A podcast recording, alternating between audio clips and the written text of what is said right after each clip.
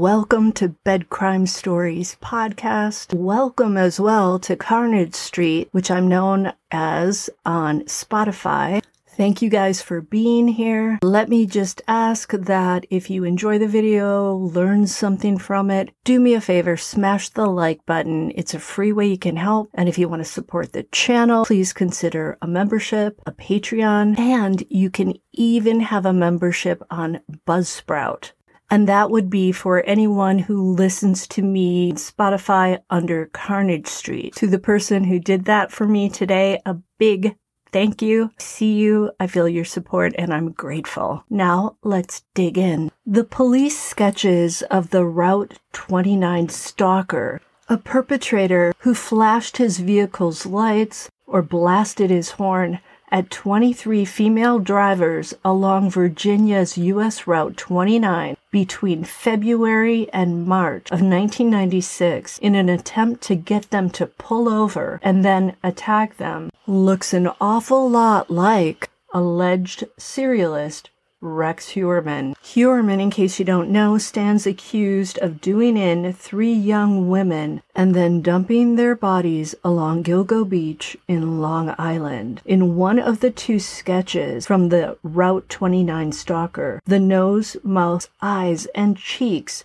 definitely bear a resemblance to Rex Heuermann's beefy and rutted visage. The second composite drawing of the Route 29 stalker is in color and the key features that appear to mirror Rex Heuermann are the reddish brown hair with somewhat wispy bangs sweeping to the right, and again the ruts in his cheeks, the dent below the nose, the chin as well, and its etches, lines, and shadows are spot on. So similar are the drawings to Heuermann that the family of one of the Route 29 stalker's victims has come forward to ask the authorities to explore a possible connection to their loved one's murder. Alicia Showalter Reynolds was just 25 years old when she was done in by the as yet unidentified Route 29 stalker while driving solo from Baltimore to Charlottesville. At the time, Alicia was a graduate student at Johns Hopkins University and working on a vaccine for a parasitic infection. Now, this occurred in March of 1996. This was a very bright and lovely young woman who had so much to offer the world. Alicia was on a 150 mile journey to go shopping with her mother, Sadie Showalter. Mother and daughter had plans to meet at around 10:30 a.m. at the mall. When Alicia ran late, Sadie waited at the mall. She thought that perhaps Alicia had run into bad weather and was simply delayed. But later that day, at 6 p.m., Alicia's car was found abandoned along the shoulder of Route 29 near Culpeper, Virginia. A white paper napkin was under the windshield wiper, a symbol used to indicate car trouble. Investigators later discovered nothing was wrong with Alicia's car. Then witnesses came forward to say they saw Alicia with a clean cut white male who owned a dark colored pickup truck. Could Rex Heuermann's dark green Chevy Avalanche be viewed as a pickup truck? I wonder. Two agonizing months went by, and Alicia's body was found dumped in woods 15 miles east of Culpeper. It was Alicia's younger sister, Barbara Josenhans, who noticed the resemblance between Heuermann and the Route 29 stalker police sketch. Barbara pointed out that Heuermann would have been either 32 or 33 years old at the time of Alicia's death. And Barbara feels Heuermann's cheeks are a spot on match with those in the police sketch, and I agree with her. What do you guys think? But it's not just this facial resemblance that got Barbara thinking Rex could be the perpetrator. Heuermann's mother has lived in Palmyra, Virginia since 1994. That's about 50 miles from where Alicia was last seen. And Rex Heuermann admitted in a deposition for an unrelated lawsuit that he traveled to Virginia multiple times throughout 2018. Does this mean he would have traveled to see his mother multiple times in 1994, 95, and 96? Maybe.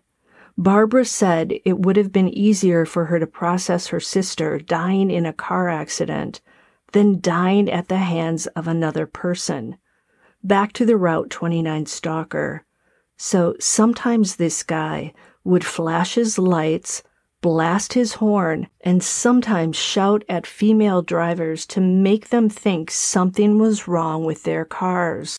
Of the 23 women this happened to between February and March of 1996, three who stopped to talk with this guy were taken to a payphone without incident. But one week before Alicia's disappearance, another woman was stopped on the highway by a guy who used the same trick that something was wrong with her car. He managed to get her inside his pickup truck after offering her a ride before he attacked her with a screwdriver. Thankfully, she escaped by jumping out of the passenger door. The cops think that the man is the same one who was spotted talking to Alicia on the day she vanished. The police think he may have been conducting test runs before summoning up the courage to take a life. Over the course of more than two decades, the chasing of more than 10,000 leads, Virginia State Police continue to work the case. Like the families of most victims, Alicia's family hopes for some type of closure. For Alicia's sister, she almost hopes the perpetrator is deceased because she feels it would make everything easier. She said watching her parents deal with their grief has been one of the hardest parts of her sister's death.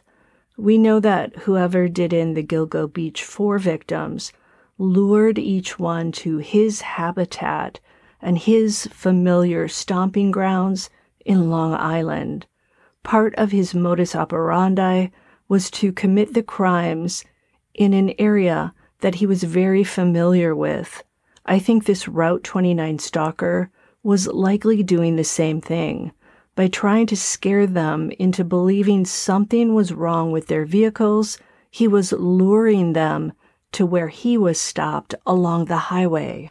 Alicia was also on a rural section of the highway when she was seen talking to this man.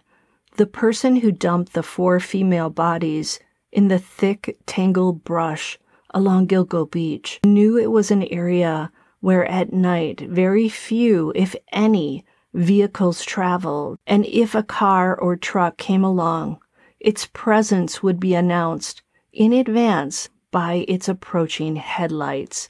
This meant he could conceal himself and the bodies in advance so as not to get caught in the act. It terrifies me to think of anyone sneaking out to that remote and lonely marsh along Ocean Parkway at night with bodies to dump and conceal. Such places at night would send shivers down most people's spines, but for the perpetrator, this dumping ground was his little combination playground and graveyard. Imagine him out there alone, dragging bodies wrapped in burlap. Is he breathing heavily in the night air due to the labor of dragging a body? Is he maybe talking to his deceased victims, telling them why they, in his twisted mind, deserve to die? Or was he too busy trying not to leave any trace evidence that he was instead silent and focused? He must have been pretty confident that no one else with murderous intentions would turn up out there in the dark. I mean, even the serialist can fall victim to another serialist, right? Rare, but it has happened. A serialist named Pedro Rodriguez Filho, Pedrinho Matador, as he was known, did in essayers, other serialists, and people who were into little kids. He was sentenced for 71 crimes, meaning lives that he took, but claimed it was more like a hundred and beyond. He died in 2023 at age 68, thank goodness. But I digress. I know Rex is suddenly finding himself being looked at for what seems like every unsolved case where a young woman either disappeared or her body ended up in a remote location in states where he traveled. While it feels like everyone wants to blame all these cases on him because he's the serialist du jour, let's not forget about guys like Ted Bundy and Samuel Little, who traveled cross country leaving bodies in their wake. Little, who led a nomadic lifestyle, has been linked to 60 deaths that occurred between 1970 and 2005 in 14 states when the Gilgo Beach victims were found along with other bodies along Ocean Parkway in 2010. That dumping ground was suddenly under scrutiny. If Rex was using that area, he likely stopped to avoid getting caught. In the three crimes he's currently charged with, Rex, if he is guilty, committed the acts supposedly when his wife was away from home. He made use of these moments without the wife and kiddos to allegedly indulge in his sick fantasies. So I'm sure that whenever he had the opportunity to travel solo to Las Vegas, where he owns a timeshare, South Carolina, where he owns land and has a brother, and Virginia, where his mom lives, he would have been tempted to prey on young women he encountered. So, yes, it's possible that poor Alicia Reynolds may have fallen into a trap that Rex Heuermann set. If someone flashes you, honks, or motions you that something's wrong with your vehicle, it's easy to worry that something really is wrong and to believe a stranger. This has happened to me before in moving traffic when another car maybe rolls down the window and says, hey, something's wrong, but not out on a lonely stretch of highway.